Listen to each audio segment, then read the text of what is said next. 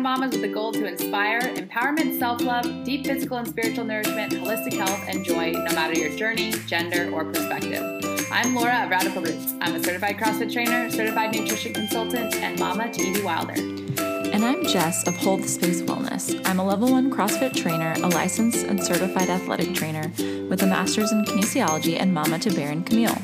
Please note that while we're here to provide advice and insights, we aren't medical practitioners and always recommend that you check with a trusted provider before implementing any changes. Thanks for joining us. We're so happy you're here.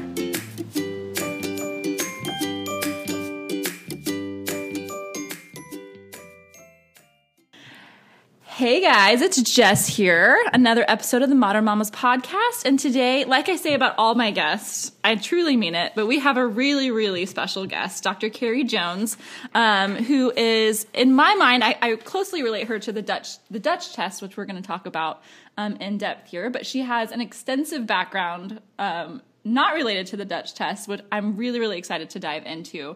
Dr. Jones, thank you so much for coming on the podcast today.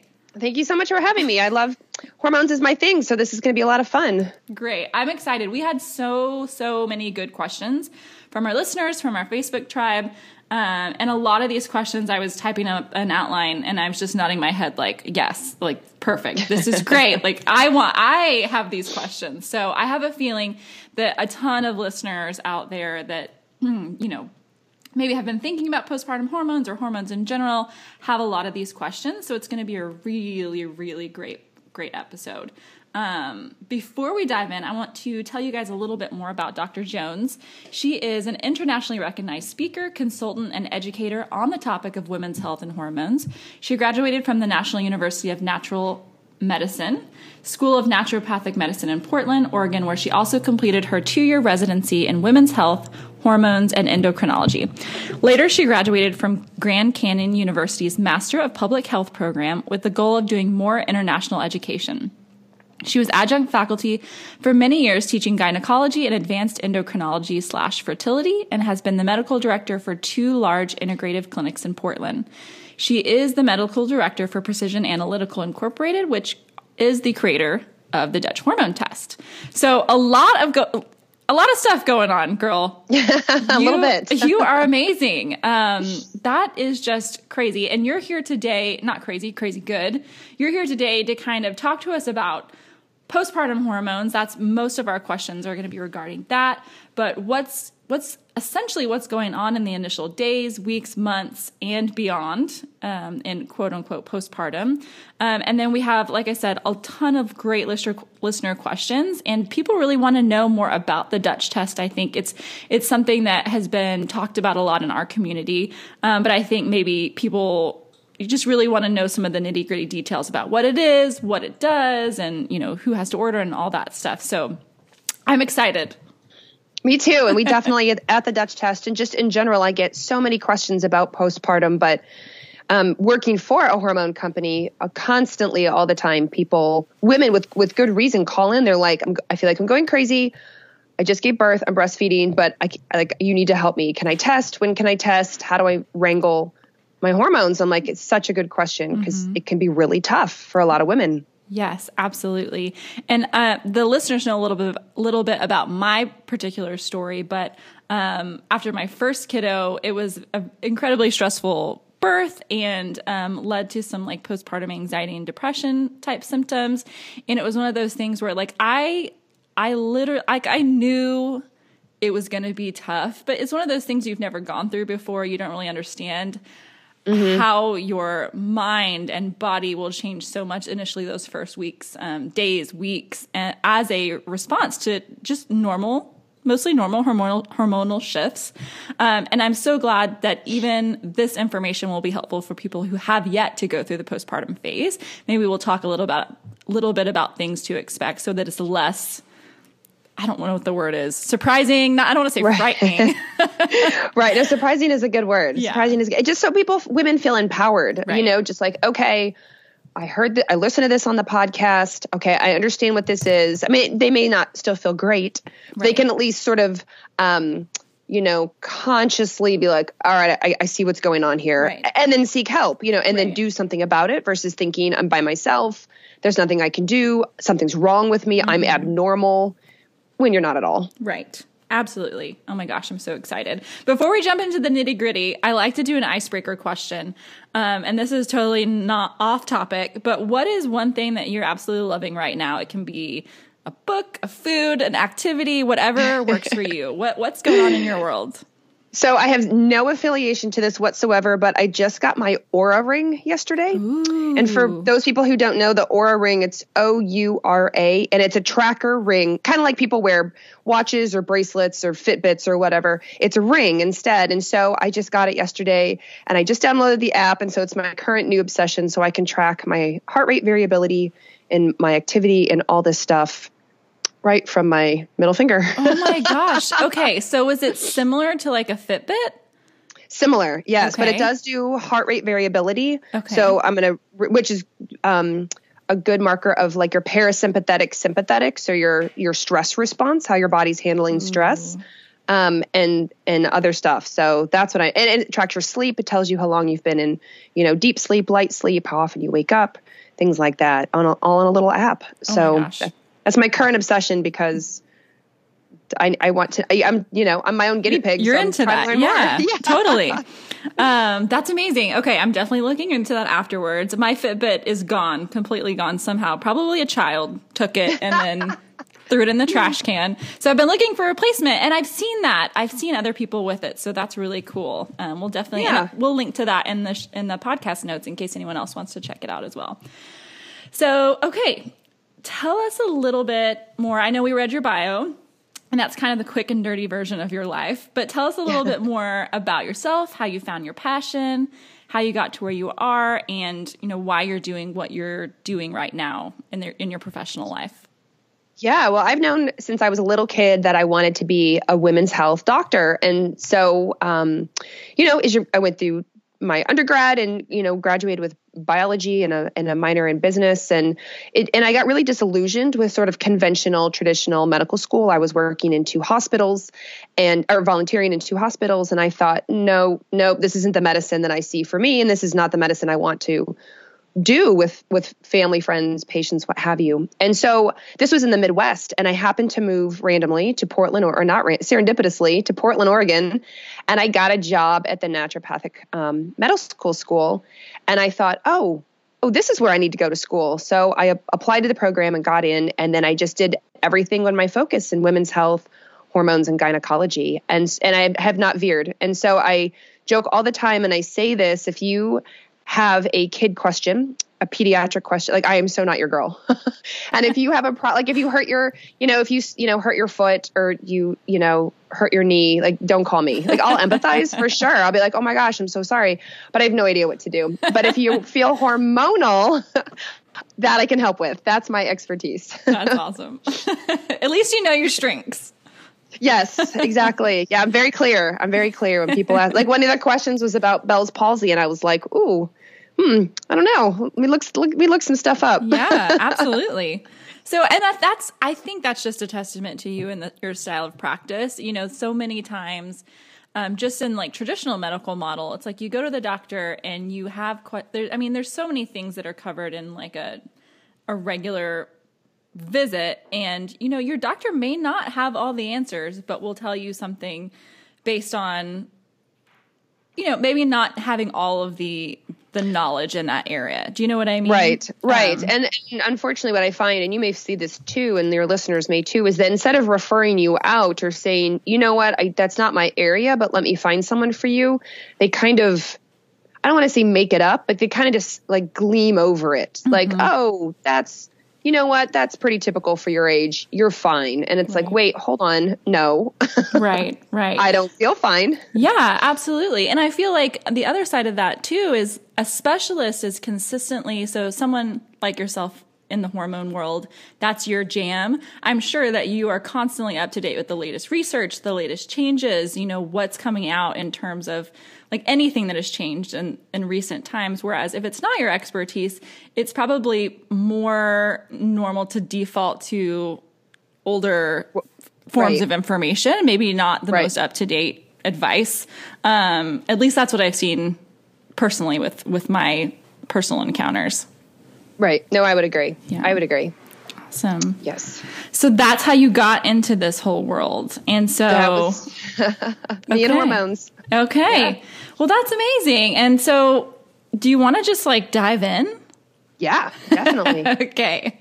Do it. so we're gonna before we hit all the listener questions, and we might actually answer some of those questions in this general um you know this general point of the podcast but we're going to talk to talk about postpartum hormones like we said. Um, and so i'm going to let you just tell us all all about it. Um, but let's start with so we're ta- talking about postpartum hormones. I guess you want to kind of address what's going on during pregnancy because essentially things are going to shift drastically from how your body's how it is working and the hormone levels that are having to be present during pregnancy it's going to shift drastically as soon as you deliver. So can you tell us a little bit about that shift and what's going on during pregnancy? Um, as far as you as far as you want to go you take it away. And yeah, so right, I tell women as soon as you, I tell my patients, as soon as you find out you're pregnant, like as soon as you get that little positive pregnancy test, you need to call me because the first two things I'm going to check are one, your progesterone levels, and two, your thyroid levels. And I do a pretty thorough thyroid test. And I do it in blood because I need to know right away. Like entering into pregnancy, I need to know your progesterone is it a healthy marker and going up, and that your thyroid is good. Because if not, then you are potentially at risk for, you know, pregnancy complications or, you know, early miscarriage, things like that.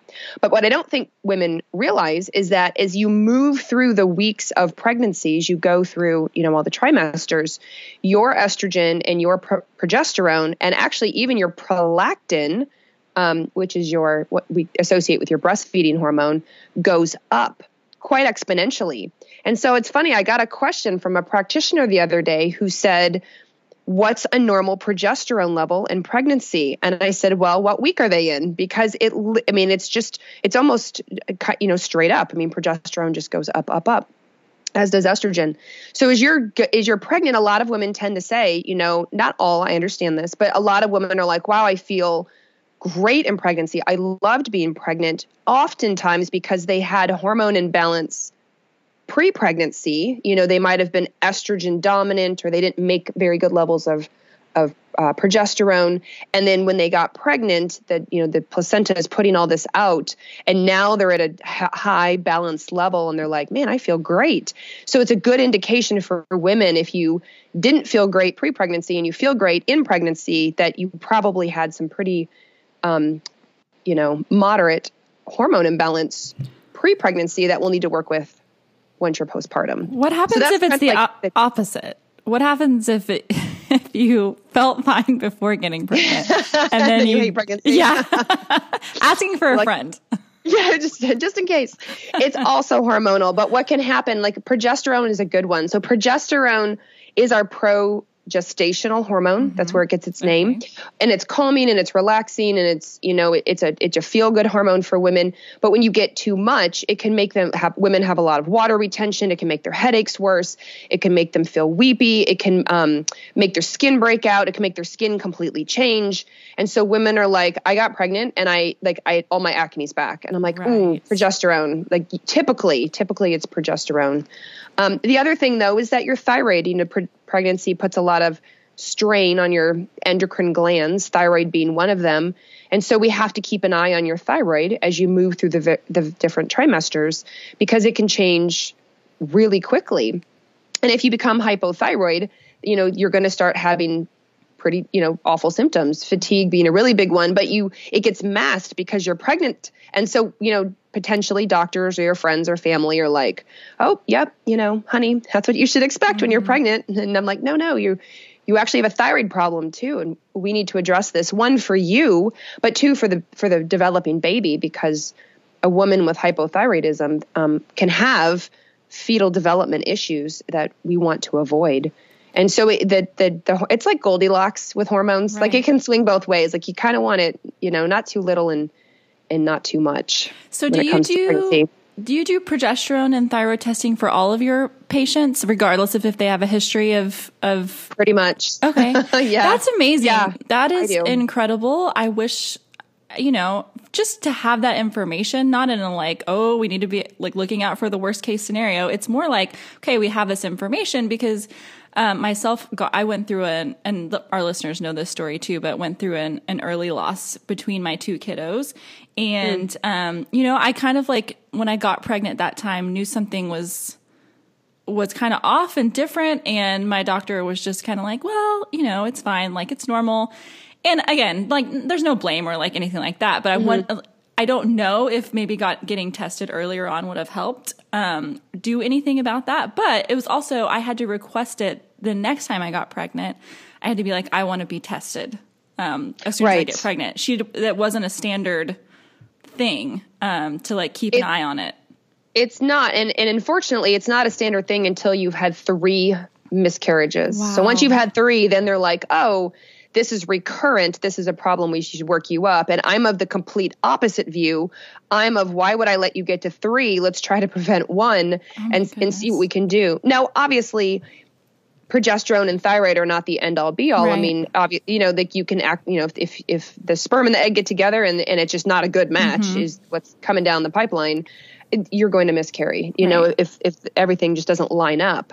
But if I can address it hormonally, if it's a if you're having early miscarriage because of a thyroid shift or you're having early miscarriage because of a low progesterone, then why not address it? Why not Absolutely. be proactive about it? Totally. So yeah, so even even women with good hormone levels, I'm and, and thyroid and progesterone are generally fair in in a blood draw are generally cheaper and generally covered by insurance, and so most women are like yeah, I'll I'll pay that twenty five dollar copay to know that these levels are just fine. Like, yeah, yes, okay. I'm not doing it to be frivolous. I'm doing it just because of experience. Absolutely. Well, yeah. I mean, and, and just going, having gone through one miscarriage myself, imagining myself doing that over like two more times, just the emotional stress that you would have to go through. I mean, to get to the point where you know, okay, like now we can test, it just doesn't make any sense to me. So um, I would agree. Yeah. okay, sorry to derail you, but okay. So yes. you told us about the hormones climbing up during pregnancy. Yep. And so then what women don't realize is now you deliver. So you deliver your baby and as soon as you deliver, and if you ever, you can Google image it, you will, if you type in postpartum hormones, it's like you'll see your hormones go up, up, up, up, and then it'll have a little thing at the bottom. It's like delivery day. And then they go straight down, like straight down. So your estrogen and progesterone, which was nice and big and high and healthy, goes straight down, but your prolactin is high. And of course, um, that bonding hormone oxytocin will, you know, go up often because you've you're bonding, you're breastfeeding, you've just delivered, you've got the baby on your chest, you know, you're super happy and you're exhausted. And, and so these are the hormones that go up. But women lose their estrogen and progesterone immediately after um, after giving birth. And then what can happen, which is a little bit of a of a later question, but just because it's a good segue, you know, you need estrogen, estrogen and serotonin, which is of course our one of our uh, antidepressant uh, hormones um, are really integral together. So if you have low levels of estrogen, then you have a really tough time making serotonin. So to get the the precursor to serotonin um, is tryptophan. Tryptophan comes from protein; it's an amino acid. And when tryptophan can't get to the, the next thing called 5-HTP, which yes is a supplement, but yes you actually make it in your brain, mm-hmm. and then 5-HTP makes serotonin. So estrogen is a big trigger for that. And so postpartum if you don't have if you're if you don't get that a good a healthy rebound on estrogen or you're struggling to make serotonin already serotonin's already been a problem for you then your serotonin production will potentially go down leading to depression mm. on top of that you've lost your progesterone well progesterone can stimulate um, a, your calming hormone in your brain called GABA which is G-A-B-A so you've lost your serotonin and now you've lost your GABA. So you're depressed and you're not calm because you you've lost your you know you've lost out on this stimulation um, to GABA. And then on top of that, I mean, it's just not fair. Who designed this? I know it doesn't really right? make a lot of sense. on top of that, you're you you're most women, um, not most. I sh- let me take it back. All women, their prolactin goes up because they're whether they choose to breastfeed or not, or can or can't, it doesn't matter. Your prolactin is going to go up to give you the opportunity. So your prolactin increasing means your dopamine, which is another brain hormone, goes down. Dopamine is your reward center. It's your like when you eat chocolate and you feel good. Yes. yeah, we were talking earlier when you when you you know have that cup of coffee and you're like all you know like you feel good yeah. dopamine and obviously bad things will trigger dopamine too like you know gambling and sex and drugs mm-hmm. but it but the healthy things can stimulate dopamine too and and dopamine helps a lot with um, energy and, and motivation and um, attraction so so now prolactin is making us lose that progesterone has made us lose GABA and estrogen has made us lose serotonin and women are now at risk for postpartum depression or that, postpartum anxiety yeah. or postpartum, you know, everything. That's such a vulnerable state. I mean, one that essentially just is, is a byproduct of of what's going on. And it's not that you right. don't have any control, but it's just a, a natural process, I, is what you're saying. Like everybody goes it through is. this process. Everybody, pretty much everybody goes okay. through this process. Now, to varying degrees, of course, some mm-hmm. women don't get it for very long or don't experience much of it at all, or maybe don't notice it. And other women, um, it's pretty severe, right? They have severe postpartum depression and they're considering, you know, killing themselves, their baby, things, mm-hmm. other people. And so it can be really serious. So, and then you kind of mentioned like the prolactin going up and the dopamine going down and attraction between apart partners and all those things. Is this was like an evolutionary thing? Because I know like you talk about we talk about we talk about sex on this podcast all the time but um you know like people a lot of our listeners will say like while i'm breastfeeding like i just don't feel like i don't feel attracted to my partner i don't feel like having sex like i don't is it yes. like a protective thing yes it is a protective thing so prola- one of prolactin's um, main uh, things that it does is it decreases sex drive mm. it's to stop you from procreating again because it wants you to focus on the baby at hand Wow. I know. And, and it, it, stops your period. So, yeah. right. So it stops your period, it stops ovulation, and it stops, it reduces your sex drive. And it doesn't make you, it makes you not necessarily feel attractive or be all that attracted to the person that you're with. It's, it's, and it's definitely, just like you said, evolutionary. It doesn't want you to get pregnant again so you can focus on what's in front of you. Wow. Our bodies are incredible. It just blows me away. Right, but it is incredible. But then, of course, we go course. often and screw it up. yes. We're okay. Stressed out, and we don't sleep, and we don't always choose the right foods, and maybe some, you know, some women or or couples don't have the community mm-hmm. so um, around them to help with, you know, new baby help, and and it just makes everything amplified. Right. Okay. So that brings me to the next question, which is okay, these are naturally occurring processes, naturally occurring hormone fluctuations that are happening. So, say you know that this is going to happen, or maybe even going deeper than that, you have a predisposition to depression, anxiety, things of that nature, um, or you know you have a hormonal imbalance prior to getting pregnant. How are you? What are some just, I guess let's talk about general ways that a person can protect themselves as much as possible within you know whatever's within their control from seeing these huge huge fluctuations or to the point where it's going to get to anxiety depression you know things that are a little bit more clinical in nature absolutely well the first thing i always say is you know like make sure you're prepared if you have a partner tell your make warn your warn your partner mm-hmm. you know make sure they're educated as well and then make sure you have somebody you can turn to if things get bad. So if, whether that's your your OBGYN, your midwife, your counselor, your best friend, somebody where you can just throw up the white flag and say, I, I need some help so that they can properly help you. But when, and it also depends too if you're going to if you're going to choose to breastfeed or you're breastfeeding or you're not breastfeeding. So if you're not breastfeeding because you don't risk um, getting supplements and stuff through the breast milk into the baby, you can actually do a lot more. I'm not saying it's fair.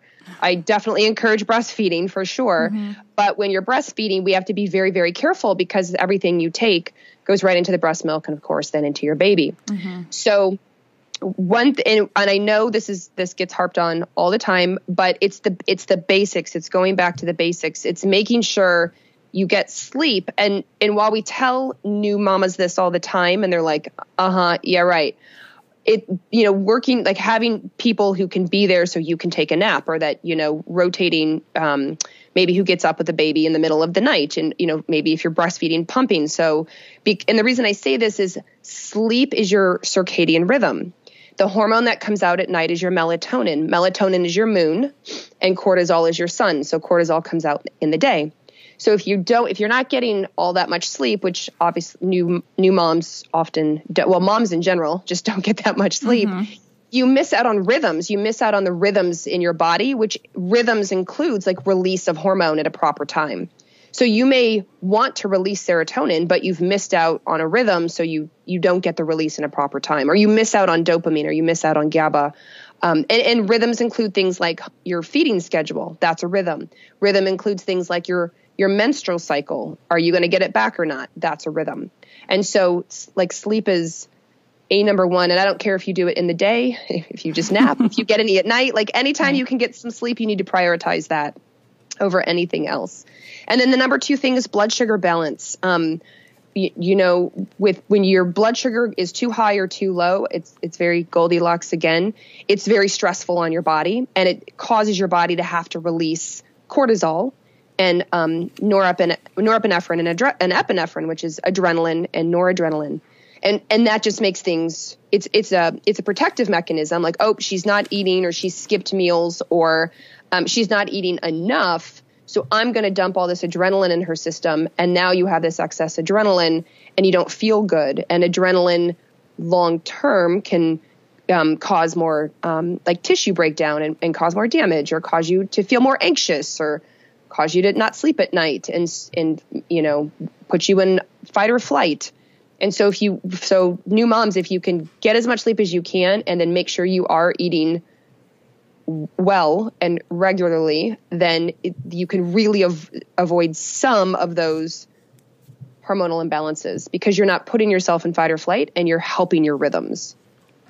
That's incredible. I know and I feel like it's the two of the hardest things for for moms to accomplish sometimes especially if you haven't thought about it beforehand like okay who is my support system how am i going to get sleep how how am i going to get healthy meals that aren't going to you know that i don't have to cook especially in those first few weeks, you know, first few mm-hmm. weeks, months. Um, and we talk about that a lot too, just preparing for that time to allowing your body to heal and allowing these systems to get more regulated um, as they would normally. And I feel like a lot of times people are so focused on like, I got to make it through the delivery. Like, I just, mm-hmm. I need to mm-hmm. like get my baby here. And that's all. That's amazing. That's, that's, you have to do that. Um, but then you have a baby and it's like, okay, what do I do now? I, I, right. you know, I have to hold the baby and I can't cook or, you know, I'm so, so tired. The baby's waking up, you know, every hour. Um, and it's like, you just, you're not in the mindset to start planning then so exactly, if you can prepare ahead. That, yep, yeah. exactly. Yeah, no, no new mom is generally in a multitasking planning mindset. Mm-hmm. No, that comes way later. That comes back. yes, I tell mom like that'll come back. Don't worry, your memory and your multitasking will come back, but not immediately. Right. That's not the focus right now. You're not supposed to cook and do laundry and you know deal with a one week old at the same time. Absolutely. 100%. And I think my personal story was that I what I thought I would have a baby and everything would go back to the way like it was and we would be so productive and then we just strap the baby on. And while that is true for a lot of people, it definitely wasn't true for me and that was a hard transition realizing like I can't do all the things. And then, you know, granted with their second kiddo, a lot of it was just like, okay, I've been here before. It's easier. Right. Um, still doesn't right. mean that I want to do all the things, but like you embrace it a little bit more the second time around, or at least I did, was like, right. I'm just going to sit on the couch and I'm going to watch 16 seasons of Criminal Minds and it's going to be totally fine. Exactly. And the most important part is like it's okay. You know, mm-hmm. it's it's like the mom guilt is ridiculous. I'm like, no, I'm telling you to sit on the couch and watch 16 seasons of Criminal Minds. Like it's okay. Like yes. I need you to for you to get better. That's yes. I'm going to write you a prescription to do nothing. But sit on the couch and, you know, hold your baby and relax. Mm-hmm. Yeah, absolutely. Okay. So you're saying biggest two things, sleep and blood sugar regulation and hopefully by explaining the why you know because women get told oh get more sleep get more sleep and they're like uh, okay but if they know the why like oh it helps my rhythms mm-hmm. it'll help my hormone release rhythms and i want my hormones back and balanced or or blood sugar okay if i eat regularly then then I won't. It'll reduce the stress response on my body because a blood sugar imbalance results in a cortisol and an adrenaline release.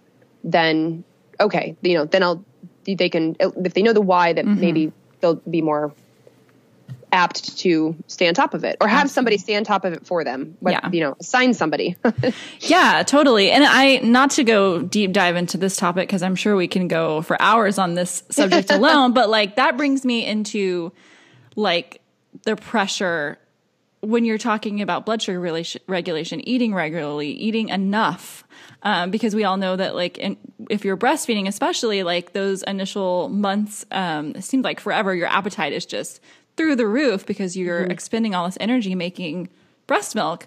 Um, and a lot of that, I feel like people get it's I think it's just the guilt and the culture. It's like I don't want to eat too much. Like I feel like I'm eating so Right. much. Like you know I should eat less. I should eat something different or something quote unquote healthy. And it's like ah, it just makes me sad because you're Well, and especially when we have, um, you know, I, for I, for lack of a better description, like the Instagram models or, or real models, you know, who are like, okay, I snapped back on in six weeks and did a Victoria's Secret runway, and I was like, nope, that's not real. Nope. And, and I and I and I have moms who were like, "How did they do that?" And I said, "Are you kidding? They have a team. They're they're Yeah. millionaires. You know, like they have a cook and a nanny and a and a midwife and and a personal assistant and you know they pay people for this. Yeah. They they just throw money at it and and good for them. Good on them. But most women can't and don't and and it's not really what we were designed to do. We're not necessarily designed to snap back in four to six weeks and and be and go for it. It's why, yeah, it's why other countries have, besides the United States, other countries have really long maternity leaves because they recognize you can't snap back in four to six weeks. It takes a lot longer than that for women to snap back. Yeah, and I feel like they make the support so much easier for the the mom too. You know, with paternity leave and Mm-hmm. you know just all the options. Um, you know, I hope to see that change one day here, but Me too. we'll see. Um, so, okay, great. Such fabulous in- information. Um, one of the questions, and this will kind of wrap up this general session, and we'll dive into listener questions. Um, but when technically does postpartum end? Slash, when are our hormones no longer defined as being like in that postpartum phase? And I guess it's like a three part. How long typically should it take for them to return to normal? I know there's probably a lot of factors that go into this, but I'd love to hear your answer. So if like technically when you when you look it up, so they say the postpartum is only about like I mean depends on the source you read. It's, you know, four like 4 to 6 weeks after birth is postpartum. Except I find that most moms like come out of I mean like shell shock, even happy shell shock. You know, it can take them 4 to 6 weeks to like for reality to set in like holy crap. this is real. This is what I have to deal with and their symptoms come on. Um, other resources say, you know, definitely the postpartum period kind of ends at the three to four month mark. So the official, like, when are you considered postpartum might be months. But what I tell women is the symptoms can last for a long. I mean, you can have the symptoms for a year or more. Your your postpartum symptoms can become chronic symptoms, and you still can't. No, either way, you can't blow it off. You can't mm-hmm.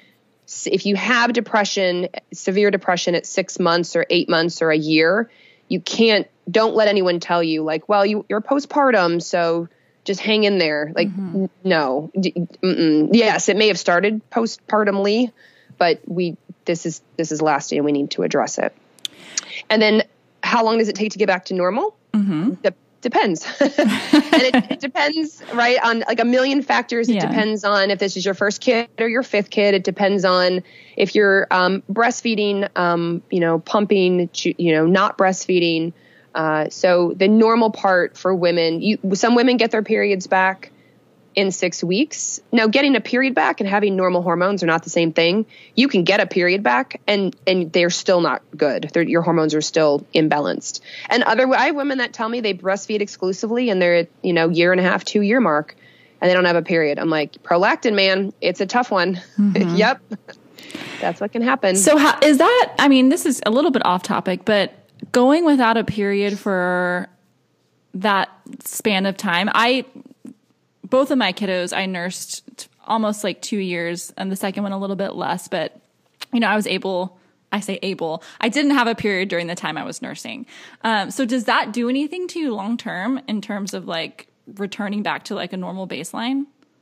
Mm, nope. Okay. Mm-mm. Nope.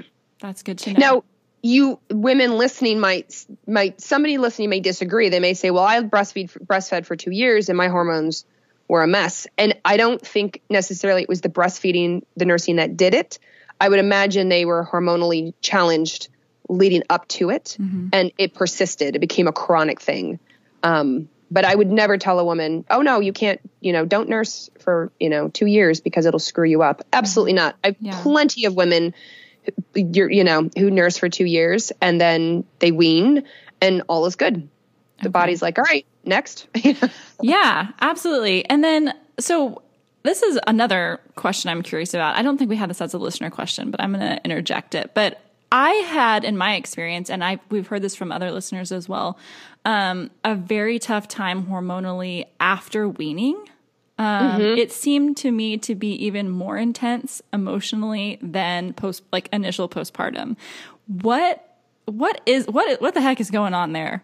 Why does that right. happen? Again, so it's re- it's the re- it's like a reverse postpartum. So now your prolactin that was high to give you milk is now ch- shifting, right? So mm-hmm. you, have got the shift in mel- uh, prolactin, but you still have potentially, you know, estrogen, progesterone, serotonin, GABA, dopamine issues. So you just lost one more hormone mm. with with prolactin, and and it can be and oxytocin because you've got you get all this this bonding hormone. You know when you when you breastfeed and and when you're doing the the nursing thing. If you're not, if you've chosen to wean, you can obviously you can get higher oxytocin through other means like hugging your child, hugging your significant other, petting your dog. But it's really high with breastfeeding. And so you you now you've lost out on prolactin and you've lost out on this oxytocin this feel good bonding hormone.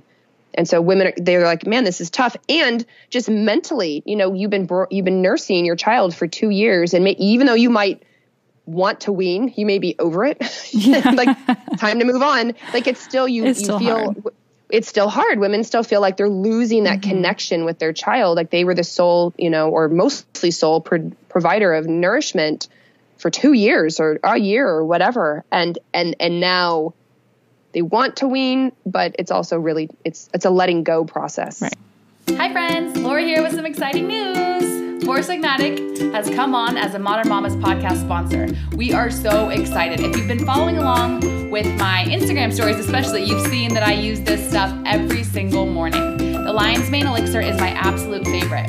I add it to my boosted coffee for an extra boost of brain clarity, productivity, and focus that I genuinely did not experience until I started adding this in every day. They also make other elixirs like Reishi for calming, Cordyceps for an energy boost, and Chaga for an immune boost. Along with those elixirs, they also have really cool blends. I love the Lion's Mane and Coffee blend when I travel because I don't have to worry about getting my hands and lips on high quality coffee. I have it ready to go. All you need is hot water. You mix in the blend and you're set.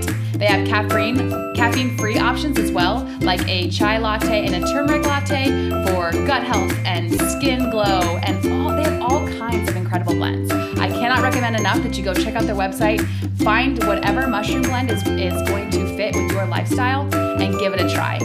The awesome folks at Four Sigmatic have offered our listeners, guys are special. You get 15% off any order. If you go to foursigmatic.com forward slash modern mamas or simply type in modern mamas, all lowercase, all one word at checkout, you get 15% off.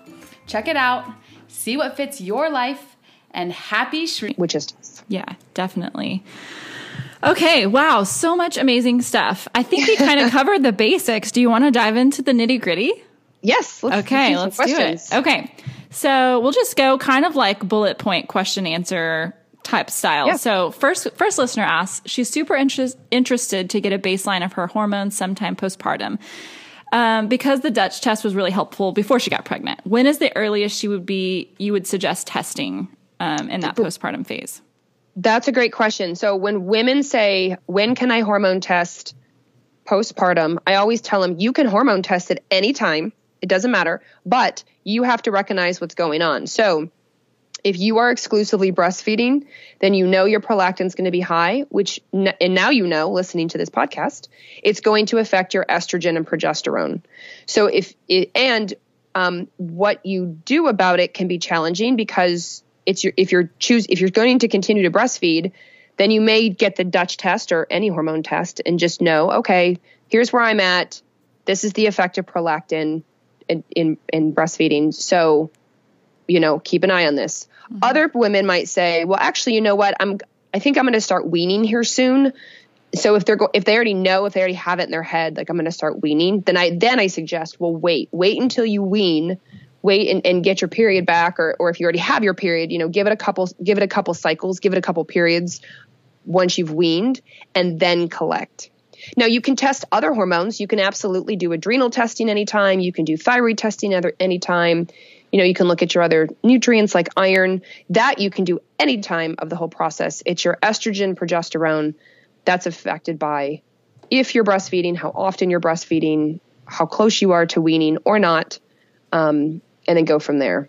Okay. But breastfeeding's really, and I, and again, like I don't, I'm not, I'm totally full, pro breastfeeding, but it is just recognize it's, it's the one it's the one thing. It's a limiting factor. It makes your options yeah it makes your options yeah. a little little more uh, narrow. So okay so and we haven't even actually for for people that don't know what the dutch test is we kind of skipped over that completely. oh, yeah. tell us what the dutch test is what is it test and when is it like you know just give us a little bit of background on that. A little background. So D- dutch is an acronym. Um, we do not test for dutch heritage but we do test for um, which everybody asks me.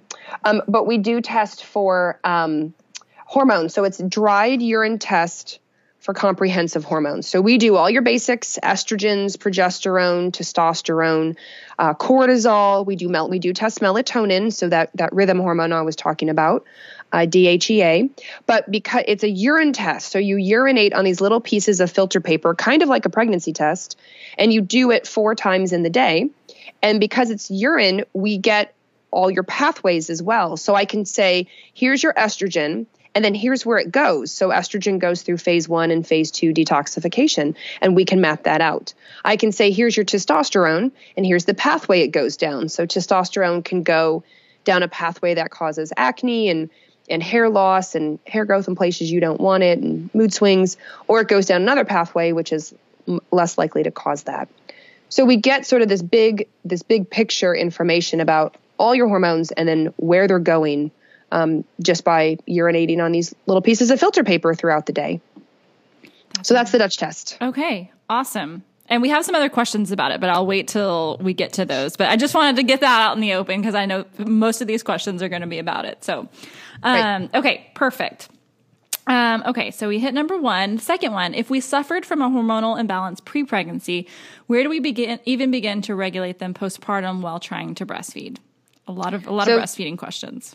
Right, absolutely. And this one we've definitely talked about. Like I said, it's it's tough and just like you said, I mean, breastfeeding is the is the limiting factor just because what you take you have to be a little more careful of. Um because uh, you know the baby can will get it as well. Now, breastfeeding and pregnancy are are clearly different. What what you take if you take supplements, nutrients, herbs, what have you, pregnant, they cross the placenta pretty well. Mm-hmm. If you do it breastfeeding, not everything crosses into the breast milk 100%. It's mm-hmm. it's in fact it's it's a significantly less. So there's a it opens up a lot more nutrients and a lot more herbs and a lot more teas and things that you can take, but you have to work with somebody who knows that. Mm-hmm. So I so I tell women if you're breastfeeding, you know, focus on the diet, on the sleep, on the eating, on on the support, um, and, and then definitely talk with somebody who's familiar with um, thing, things that are safe, supplements, vitamins, nutrients, teas that are safe while breastfeeding. And then so you can work on helping your, you know, even helping your thyroid or helping your, um, your adrenals, your HPA axis, things like that. Okay. So like in general, you would probably obviously you can't you don't know this person she's not your client your uh, patient so it's it's hard for you to give specific recommendations but in general, would you recommend them hooking up with like a functional medicine practitioner or someone who definitely? Because yeah. yeah, I feel like it's just in the traditional medical model, everything is you can't do anything when you're breastfeeding. There's no like gray areas, like in terms of supplements and medicine and all that stuff. Right. Um, and so okay, just want to throw that out there. So someone and, who's Go ahead. And most I was going to say most women in the conventional model, you know, their their OBGYNs will put them on the progestin only birth control pill, right? We hear that mm-hmm. all the mm-hmm. time like, "Oh, just go on this progestin only pill and it's, you know, it'll hormonally fix you." And I'm like, "Um I don't know about that, you know. That's I mean, it is the progestin only pill is quote unquote, you know, it's, you know, safe progestin is safe in, in breastfeeding, but it's still not going to, it's not a fix. It's not right. going to fix the, it's not a root cause. Right. It's just going to cover up. Yeah, absolutely. We actually have um, a podcast c- coming up about hormonal birth control, which I'm excited to hear about because I feel like that's another thing. Like, you know, six, at your six week appointment, it's always like, now what are you going to do for birth control? And it's like, I don't know. I have no idea. What are my options? Um, so I'm excited to, to dive into that because I can imagine at that point artificially adding in hormones that are naturally not present. Like I can just imagine that there's a lot of things going on with that as well. So, right. Exactly. Um, okay. So this listener is super excited for this topic. She said she's almost 13 months postpartum. She's still breastfeeding again and no period yet. They're hoping to start trying for baby number two soon and was just starting to think about testing hormones to see what's going on, but just curious about when slash if the results are helpful while still breastfeeding. And I have that question too because you know you ha- you hear all the time I got pregnant I never I didn't even have my period back. You know um, how how does that happen? because you ovulate. Okay. So, right? So right. you are going along breastfeeding and most women are waiting for their first period, but what happens before the period? You release an egg. You have to you ovulate. Mm-hmm. And so women will miss ovulation. They won't even realize it's happening.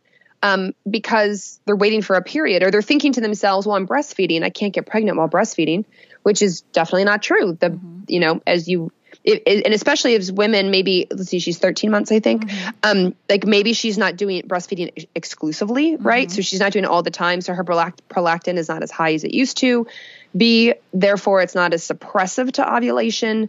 And now she releases an egg before she even gets a period, and they have sex, and now she's pregnant. So you can test.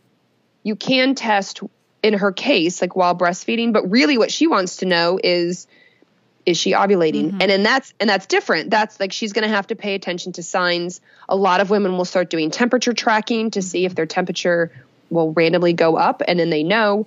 Um, maybe they'll they'll do some you know ovulation predictor kits and see um, if they feel like they're close to ovulating. If you know things are changing they'll pay attention to their mucus mucus changes.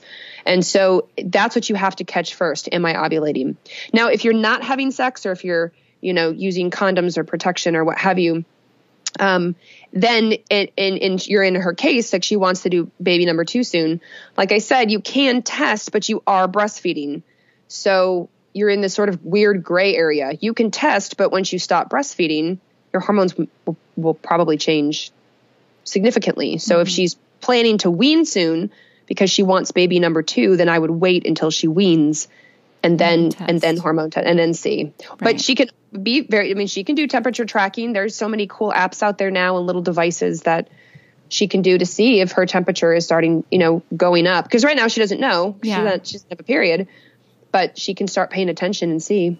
Yeah, and Laura and I both use the Daysy fertility tracker, which I am obsessed yep. with. Um, it's so cool, and it's mostly cool. Like we're we're not trying to get pregnant; we're trying to avoid pregnancy at this point. but um, it's just really cool because it lets it gets you more in tune with your body, and I just love it. I think that's a great first step. And then my question is, so can you continually ovulate without a period? Because to me, physically, like an anatomically like if you ovulate, you should have a period, but can you go yep. Regular cycles with you're just ovulating and you never have a period?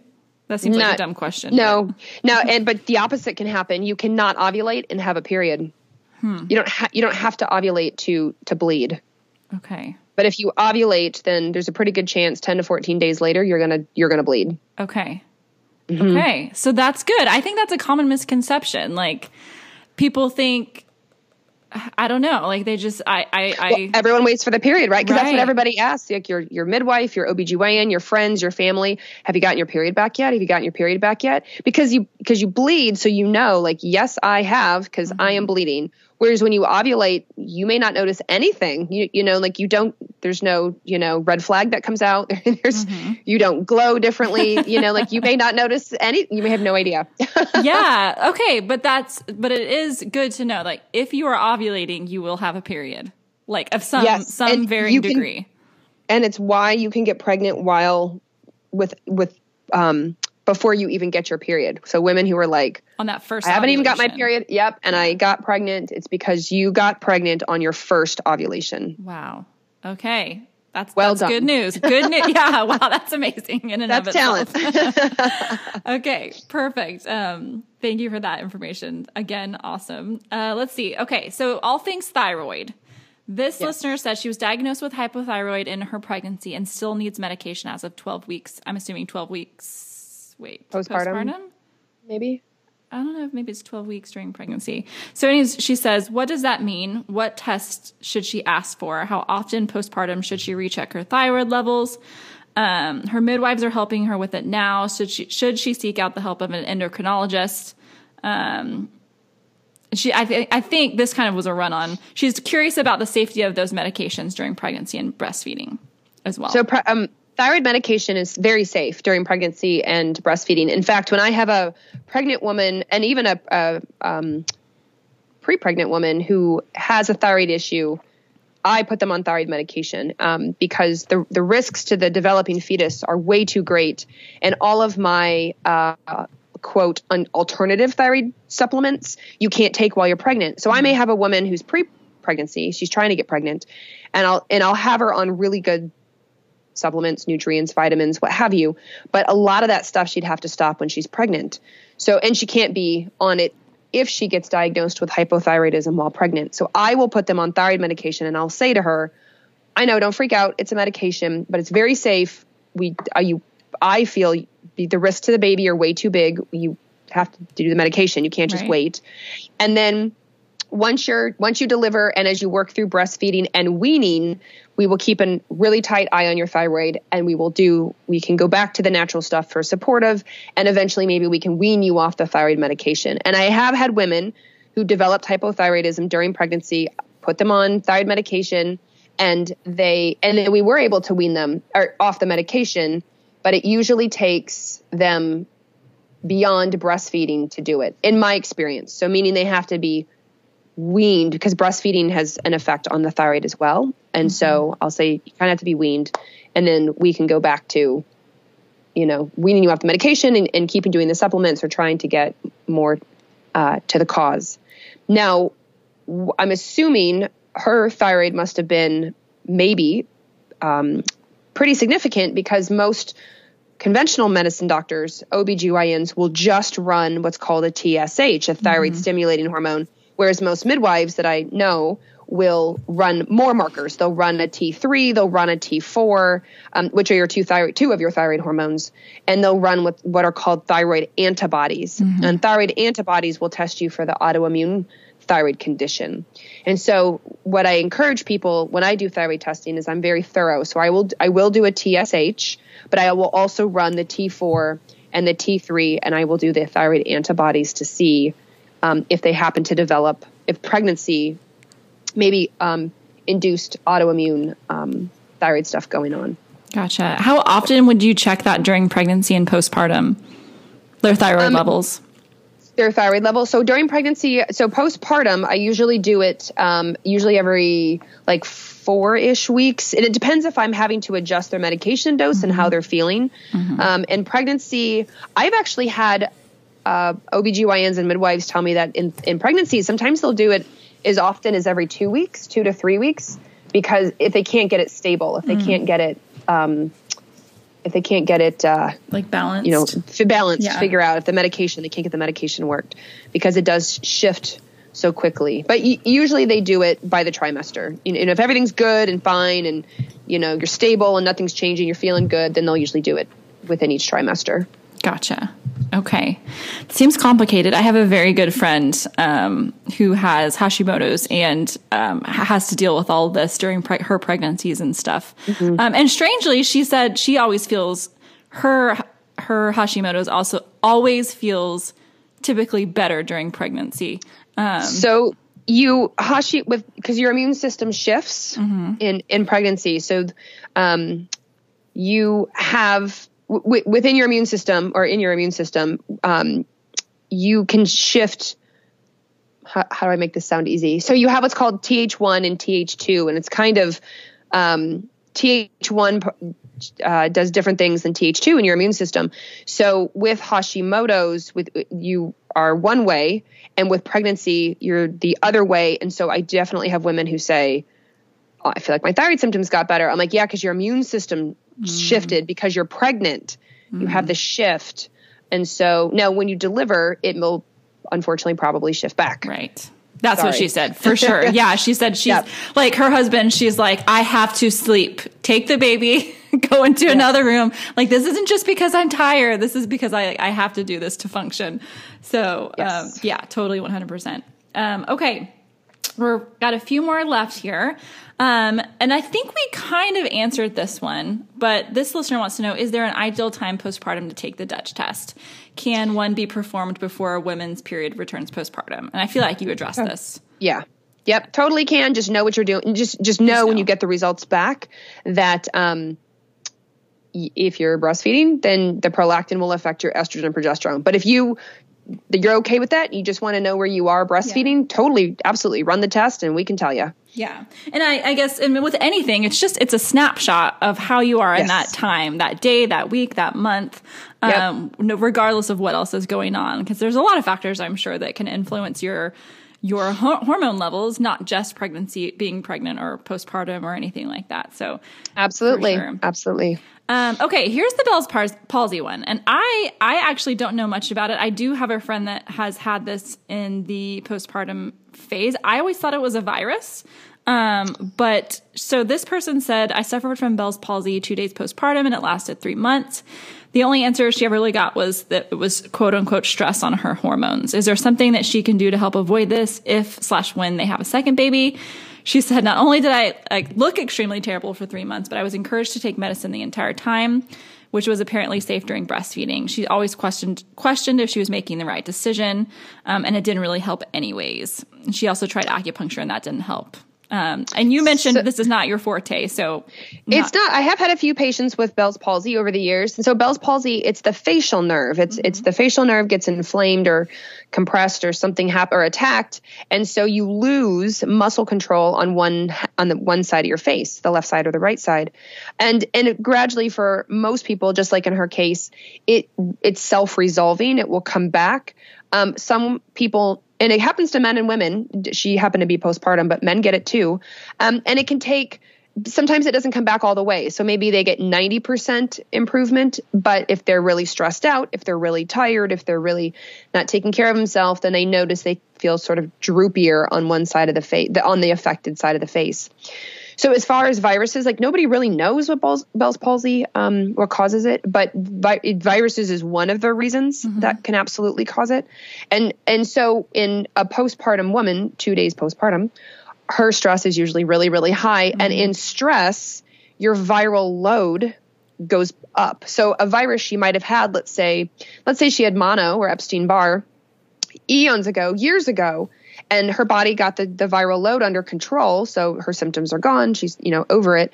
Like she still has mono or Epstein, uh, the Epstein Barr virus in her body. It's just, it's just squashed hmm. by her immune system. Well, now she's stressed out. And so, and she just had a baby and she's trying to repair and heal. And so her immune system takes its thumb off the Epstein Barr virus because it's focused elsewhere and helping her postpartum. And that potentially this virus is an, just went, affects the facial nerve. And now she gets Bell's palsy. So it can definitely be uh, viral in nature, but not not always. So I use I, I honestly in, in the facial nerve, um, like I said, it's if it's inflamed, if it's compressed, if it's um, got issues. So I definitely use acupuncture. You do have to go consistently. You can't just go like every six weeks. Like you have to go often. Um, but I will also refer for chiropractic or massage because again, the facial nerve, right? It's one of your cranial nerves, one of your your uh, brain nerves, and so getting adequate blood flow and and you know get lymphatic drainage and movement and muscle relax in that area. Um, and plus, you know, what new mom doesn't want a massage? Like right. all of them do, and that helps. And I also use homeopathy. I've used um, I don't do a lot of homeopathy at all in my in my practice. Uh, it's not an area of expertise for me at all, except with Bell's palsy. I have had good uh, results with it um, with my couple of patients, and so um, so that's I do yeah. So that's what I do. So I have them take, and I have in fact I had one patient who had that instance where she had Bell's palsy and she was about eighty five to ninety percent better most of the time. But when she was very stressed out or when she had to fly a lot for work and she was tired, she could tell her her affected mm. side of her face would droop. Not not 100%, but right. it would she noticed it. And so when we would use um she had her little homeopathics and she would dose herself and it would perk back up again and and then she would sleep and she, you know she would do all the things she needed to do but it was really quite helpful for her brief pause here so homeopathics different and this is me educating myself, different than supplements like herbs yes. or things. Like, what is an example of a homeopathic remedy for something like Bell's palsy? palsy? Or um, like well, now something. I'd, now I'd have to go look it up. Okay, no, no worries. I put you on the spot there. but so, like homeopathics, I'm thinking. Um, like most people are familiar. If you're in, if you like most people, the most popular one is arnica. Right. Like we hear of, right? Arnica comes as a, um, as you can get as a pill. You can get it in, you know, creams for bumps and bruises. It's, you know, you see it in all sorts of natural kid stuff mm-hmm. because it's super, super safe. But what it is, is instead of taking, it, it's a very, very, very, very, very dilute, um, remedy of the thing, whether it's the plant or the, the, the rock or the stone or the animal or whatever it is. Mm-hmm. And so it's essentially energetic medicine. Um, if and so usually in our culture we think well if a little bit is good more is better mm-hmm. right if you're like well i felt good on 500 milligrams of vitamin c then i must feel good on 2000 milligrams of vitamin c and homeopathy is the opposite belief the if a little bit is good then actually going the other way being very dilute um, and and matching up what's called your symptoms mm-hmm. with the mm-hmm. symptoms of what's in the homeopathic remedy is is sort of the the premise for homeopathies it's kind of hard to explain. No, that makes- it sounds kind of sounds kind of woo woo. Like I totally understand that, but it it I you know, and a lot of people are very anti homeopathy, and I I respect that and I get that, but I when I do, when I do use it, which is not all the time, but man, I find it works really potently. And I find, you know, it's like arnica, especially when people use arnica cream when their kids hurt themselves or fall down, or your own self, you bruise or hurt yourself. Like it can really help speed up healing. Yeah. Just like with Bell's palsy and, and these few patients that I had when I there are some we call them acute meaning like in like in in the moment acute remedy for homeopathy and Bell's palsy. Like when I picked the right one for the person, it worked really really well for them. Now right. they were doing other things too. I, I fully yeah. get that. It's very well rounded, you know, treatment. They, but even those the my example of the person who traveled a lot, she would say to me, I, you know, I would take it on an airplane. I could feel, I'd look in the airplane mirror like, crap, I'm drooping again. And she would take her remedy and she could feel it. She could move her face better again. I love woo. I'm 100% behind woo. Only because I've had experience with different things and they, they really do work. I mean, and, you know, it's just like what you said, just it's part of the equation of getting healed or getting better. And yeah, go for it. Yeah, it's, it's working. And it's, really pretty safe and especially yeah. you know when moms are like what do i give my kid because because there's so much in our mm-hmm. there's so much scary stuff out there right now in our environment and our foods and our soil and our air and, and everyone's like i want to be as you know careful as possible. I'm like i get it and homeopathy mm-hmm. can be a great option especially and you can you know like whole foods has a whole section on totally. homeopathy and they're all little acute things like do you have a cold? Do you have a urinary tract infection? Did you get stung by a bee? Like they work. They yeah. totally work. that's amazing. Awesome. Yeah. Okay, well, hopefully that was helpful for her. And I think to kind of reiterate what you're saying in general about any of these conditions or anything that's happening postpartum like this is sleep, food, yeah. stress, r- mitigating those things, making them a non issue and making sure that you're really supported would probably be the number one focus for this person because you can only control what you can control, right? And um, if you're wanting to try and avoid the Bell's palsy, probably making sh- sure you're as supported as possible you're nourished you're you know getting sleep would be a huge thing in and of itself absolutely and she was postpartum but i mean i definitely have people tell me after any severe stress mm-hmm. after you know an illness or after a divorce or after a big move they're like what the heck i'm like i know it's it's your It's your body. It's the stressful. Yeah. It's your body. It's your body. It's the effect of the immune system, and the, you get Bell's palsy. I mean, you can get other things too. She just Yeah. happened to get Bell's palsy. Yep. In her case.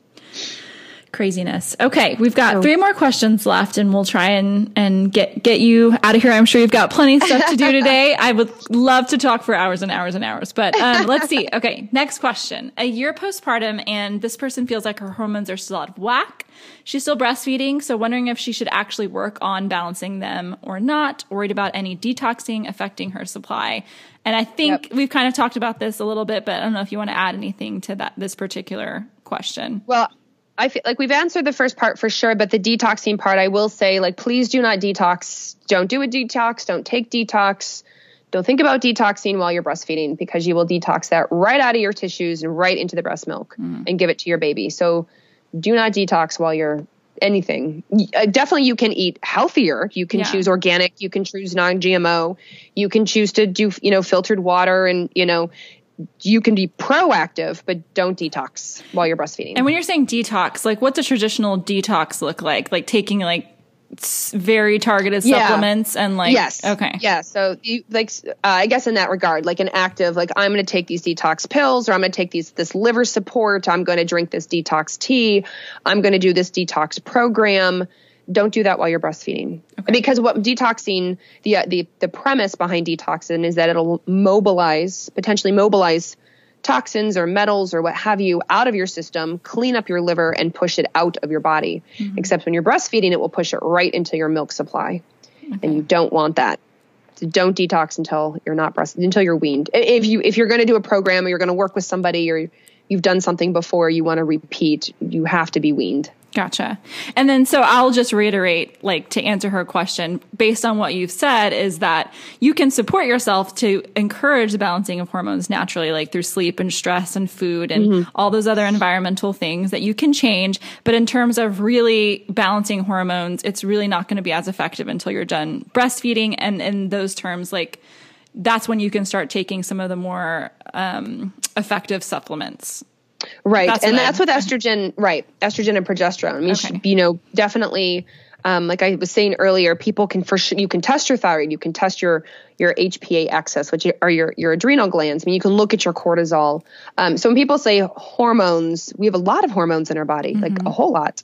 But um, with with breastfeeding, it is going to affect those estrogen and progesterone ones. So if you're feeling quote out of whack and it's more of a like I'm stressed out, I can't sleep, I'm tired, you know, maybe look more at, at, at the adrenals, at the cortisol stuff. Um, but if you want like a big picture, everything's a mess.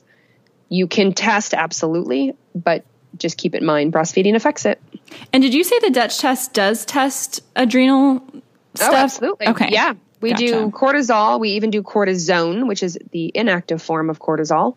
And we do melatonin. So we give you sort of a big picture of your day and your night. Okay. So yeah, okay, so that makes sense. They could do the Dutch test, but they would have to look at certain hormonal results for what they're worth in terms Yes. of like, okay, gotcha. Yep. Gotcha. Yep. Okay. Um we kind of talked about this, but do you have a hard and fast rule about how long to wait after weaning to take the test to to, to like quote unquote get a relatively normal reading from your hormone? Um, I say two to three cycles post weaning. So if once you wean and you get your your your you get that first period post weaning, like try to wait two or three more after that, and then do a Dutch test. gotcha. Okay. Yeah, because if you if you do it right, like I've had some women are like, I stopped, you know, I weaned on Monday and I got my period on Wednesday, and then I did my test right after, and it looks weird. I'm like, well, you you could still have the like, you're still a prolactin, like Right. it's still, you know, you, you just weaned. It's entirely possible this is still going to change over the next couple months, Gotcha. but we can still use it. Just keep that in mind. It's Right. probably changing as we talk, as we speak. Okay, great. Um, and then last question, and I'm curious about this. Um, I actually mentioned it to my practitioner, who's not a, technically a functional medicine doctor, but she is more holistically minded. But I mentioned it, and she's like, "I've never heard of it." And so, where do we go to get the Dutch, Dutch test ordered? Who interprets it? How does that whole process work? Is it covered by insurance? Do you have to? Can you order it yourself? All these questions came in. Totally. How So- do we do this? You the thankfully our website is easy. It's dutchtest.com. Okay. So dutchtest.com. And then, yes, you can order it. Um, uh, we strongly recommend, though, that you order it through a uh, a practitioner, and uh, you know, licensed practitioners can sign up to have an account. We have a list. So if you are in an area and you don't have a functional medicine practitioner or you would like to see one, if you contact Dutch Test um, and let them know where in the where in the world you live, we have practitioners literally all over the world. Um, thousands of them, then they can refer you to somebody. They can say, well, these people in this area, and you can check them out and see who works with you to interpret it. If you order the Dutch test yourself right off of our website, there is no interpretation. You do get your results, so um, you will have that information. And with the results comes information about each hormone, but like what to do and what all the dials actually mean. You will have to take it to a um, practitioner um, or which I don't recommend, but or figure it out on your own. But that's really right. tough. yeah, I'm sure it's very complex. Um, and so, yes. do also people like functional medicine practitioners. I'm sure you, you work with people remotely or virtually. Like, there's a lot of people that I know that there, do that. Yeah. Okay. Tons. And and we even have a an ongoing list at Dutch Test of approved practitioners who do function remotely or over Skype um, or do phone calls or you oh know gosh. Zoom stuff, email.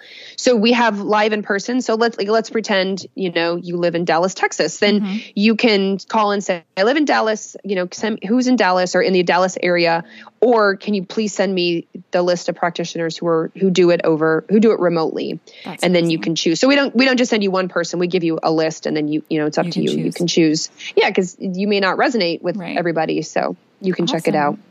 And then as far as is it billable to insurance, it is submittable to insurance. We do not bill.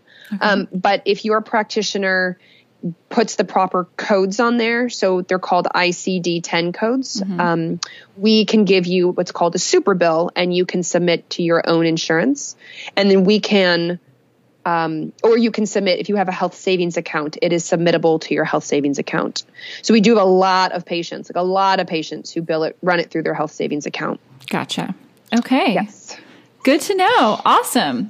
I did not know that that you could go to the Dutch site and request that information. That's going to be super powerful, especially for people who may live in an area where functional medicine practitioners, it's not as common, um, and finding a good one is hard. So that's that's incredible. Thank you so much for sharing this information.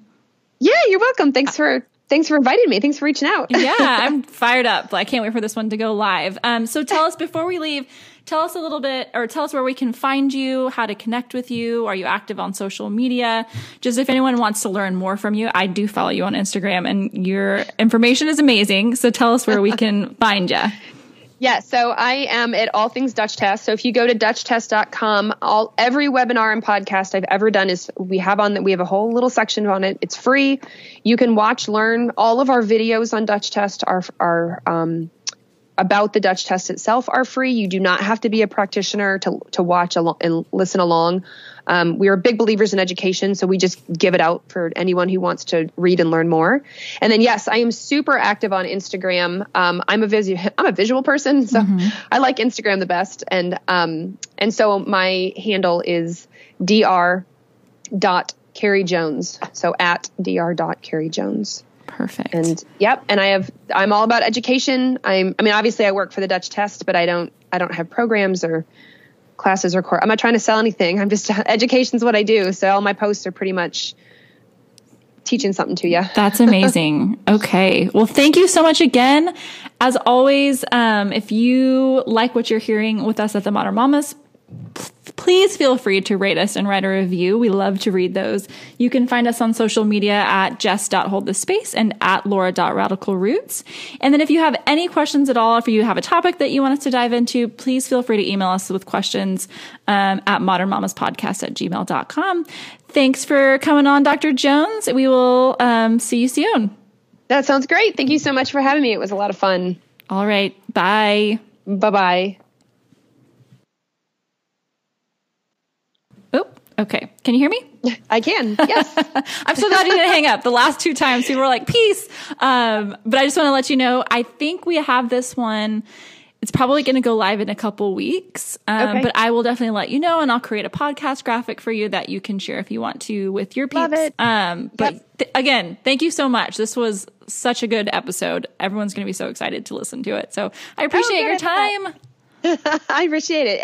Oh, and who are you interviewing for the birth control pill? I'm just curious. Um, I well, so we're doing an episode with Holly Grigg Spall. Yeah. Okay, so you know her. Little Okay. Miss, Little Miss Daisies. Yes. So she is a brand ambassador for Daysy, and then she also, I guess, wrote a book about um, hormonal birth control that's being turned into like a documentary. So we're gonna, yeah, we're gonna interview her and find out. a- It's mostly for the Daysy, but I- we're gonna talk about why doing something like a fertility tracker would be a better option over horm- hormonal birth control. But do you have anybody eh, like that you know that wants to talk about that? I was going to say Jolene Brighten has Oh, one. yes. If, has Oh, she yes. been on your? Um, She has not. pod- no, not yet. But I would And- love to get I, on. I love. I mean, Daysy's my favorite. That's what I recommend to people all the time. I did. I actually did Daysy. So the Dutch test. We have one a test where you collect one sample every morning, and we graph out. It's for the people who need a t- like results every day of their cycle. Right. To, and we do the estrogen progesterone all through every day. And so I did my Daysy, lined it up with my my Dutch test, and it was like spot on perfect. Like you see my temperature rise, and then you see my progesterone go up, and I'm like, this This is so, cool. Oh my gosh. such a nerd. Me too. Yeah, that is but- so cool. Jolene has a um, book coming out in January, I think. That's the entire thing is about the birth control pill, and it's Oh pretty my gosh. amazing. Okay, I'm gonna reach out to her. I know she um we're friends with like Liz and Diane um from the Balanced Bites podcast, and they've had her on Yes. several times. And Yes. yes, she's definitely on my list. So I will reach out because the the one with Holly will be more about Daysy and Mm-hmm. less about hormones and I- or the birth control. And I would love to dive deeper into that. So Yeah, no, and she's great. She's really nice. Thank you she's so funny. much for that suggestion. I know I've listened to her podcast. She's hilarious. Yeah, she's yeah, she's all Latina. That's awesome. well, thank you again, Dr. Jones. I will, like I Yes, said, I'll thanks. let you know when it goes live. Very cool. I love it. Have a good day. You too. All right, bye bye. I don't know what to say. Thanks for listening to our podcast. See you next time. Thanks for listening to our podcast. See you next hmm. time.